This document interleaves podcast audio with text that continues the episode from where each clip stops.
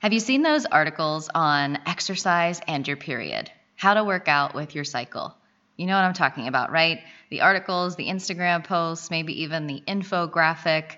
But is it really that simple just to divide it into four phases? And can one of those recommendations really give you everything you need to know about how to work out during each phase of your menstrual cycle exactly? Let's talk about it. By the way, I'm Jenny Holbert, if we haven't met, and I'm all about helping you live and sweat in sync with nature. WILD actually stands for Women into Living Their Dreams, because I believe that when we take care of our bodies, we can take all the adventures and live our one wild life. So thank you for being here, and here's the Wild Wellness Podcast. I totally get why recommendations on how to work out in sync with your cycle is something that women want. They just want to know what to do. And if it's something that could help their hormones or help with decreasing PMS, then yes, tell me all about it. It's the same with recommendations on how to eat in each phase of your cycle, right? We just want to know what to do. Like, give me a blueprint or a recipe to follow. So I get it. But I want to share why this doesn't always work to follow generic recommendations you see and what you can do instead. But first, we need to talk about what being consistent in workouts means to a lot of women. And this may or may not be you, but you can decide that after we talk about it. So I think that part of the motivation where this whole thing comes from is you know wanting to know what to do wanting to know how to sweat in sync with our cycle is that we want to be consistent. We want to follow some kind of plan because we feel more motivated or accountable when we do that. So even though we don't always feel motivated or like we have a consistent plan to follow so that's why it's enticing to actually have something to follow. So if you're thinking about a consistent plan, it often reads work out five to seven days a week, 30 minutes to one hour a day, do a combination of cardio, strength, and stretching, right? But the thing is, working out consistently, to me anyway, doesn't necessarily mean doing it every day. And it certainly doesn't mean doing the same thing every day. So, training recommendations, exercise suggestions that are not based on our cyclical bodies would read this way. They would just give a generic recommendation to work out five to seven days a week, 30 minutes to one hour a day, combination of cardio, strength, and stretching. And so we're all familiar with this concept of a warm up and a cool down in a workout, right? So instead of this consistent plan that means you kind of do the same thing every day or you're consistent from week to week doing the same thing, think of the warm up and a cool down in a workout as being sort of a micro representation of what our month looks like. In my programs, I teach about the base, build, peak, and recovery phases of the cycle. And these correspond with the phases you might be familiar with the menstrual, follicular, ovulatory, and luteal phases. And so, knowing where you are and what the goal of each one is, is really important. And the reason they're a micro representation is because they're not all the same. They each have a different flavor to them. And basically, throughout the month, we go from a warm up to a workout phase to more of a cool down phase. And so that's why I say that that concept of a warm up and a cool down in a workout is sort of a, a micro representation or something that we can also think about in terms of what our month looks like. So when I see recommendations on exercise and your menstrual cycle, I'm talking about the ones that are pretty generic and try to fit it into four boxes where you do yoga in the menstrual phase, do HIIT training, high intensity intervals in the follicular, do spin class in the ovulatory phase or a group fitness class, and do Pilates in the luteal phase. There's a lot of challenges that I see with that, or where it can be a bit confusing because, first of all, the intensity of a yoga class in the menstrual phase may be a restorative class or it could be a hot yoga class. And so a lot of times they're not specific on what kind of intensity is involved in that phase. And just giving a generic exercise doesn't really tell you much because you can do just about any exercise at a range of intensities depending on how you personally approach it.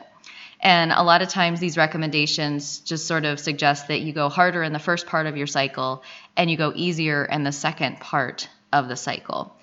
And I'm not saying that any of these things aren't good starting points. And I know sometimes I've probably made it sound oversimplified too, but that's why I wanted to highlight this because here's why and when those generic recommendations don't work. What if you don't really have a desire for all four of these different types of exercises? What if you're a runner or someone who likes to walk every day and do yoga? How do you apply this to work with your body's rhythms? because, like I said, you have four different types of exercise that are often recommended for four phases of the cycle, just to simplify it and give you a starting point. But again, that doesn't always work if you're just not into those things. And you might look at that, or someone might look at that and think, well, I don't like Pilates or I don't like yoga. And then they're just sort of lost as to how to apply that or what to do. Now, a lot of times, recommendations will offer more information about what's going on hormonally during those phases of the cycle. And sometimes that's helpful, and sometimes it can still be confusing because what if you're supposed to feel energized in the follicular and ovulatory phases, just like the articles say, just like the podcast says, but you just don't?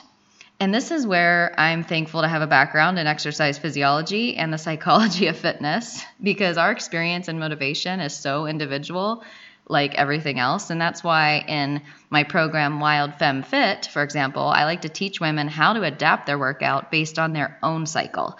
And I also have a training in the Workout Without Burnout Blueprint on using intuition to guide your workouts and not just follow a four phase approach, but actually know how to adjust it based on how you're feeling.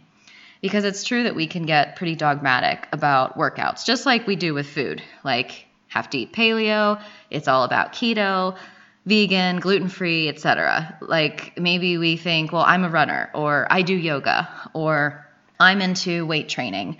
And it's okay to have preferences, obviously. That's what a lot of us do. But notice if those preferences change with your own personal cycle. And rather than thinking there's something wrong with you or being frustrated, perhaps with not knowing what to do if you don't feel like running, listen to your body and see what it shows you.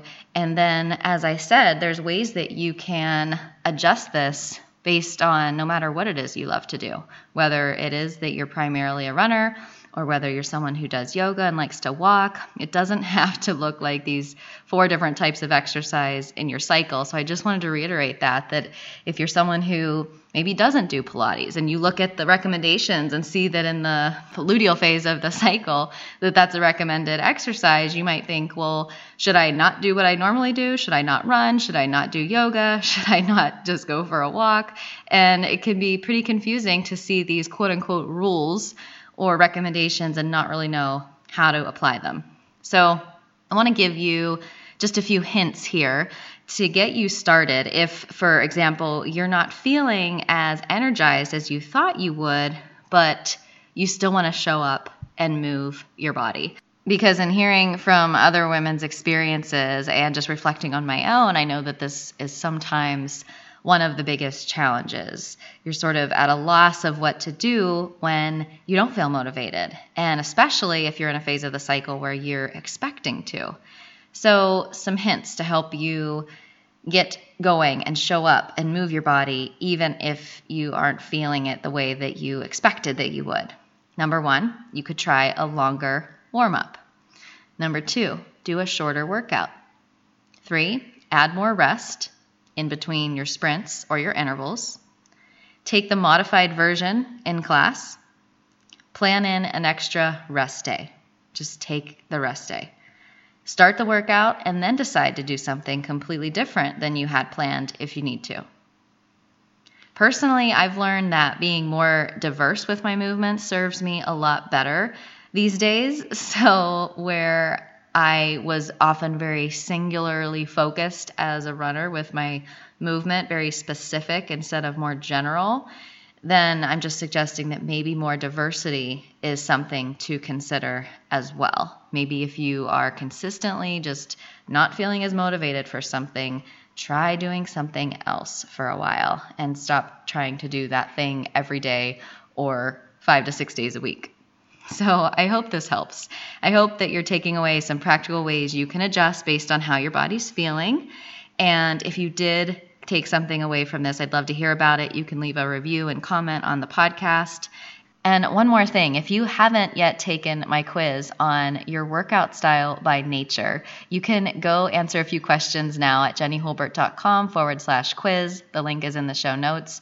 It's a fun way to see which season you naturally embody in your workouts and in your workout style so that you know what your commitments could be to stay focused and what your greatest challenges might be.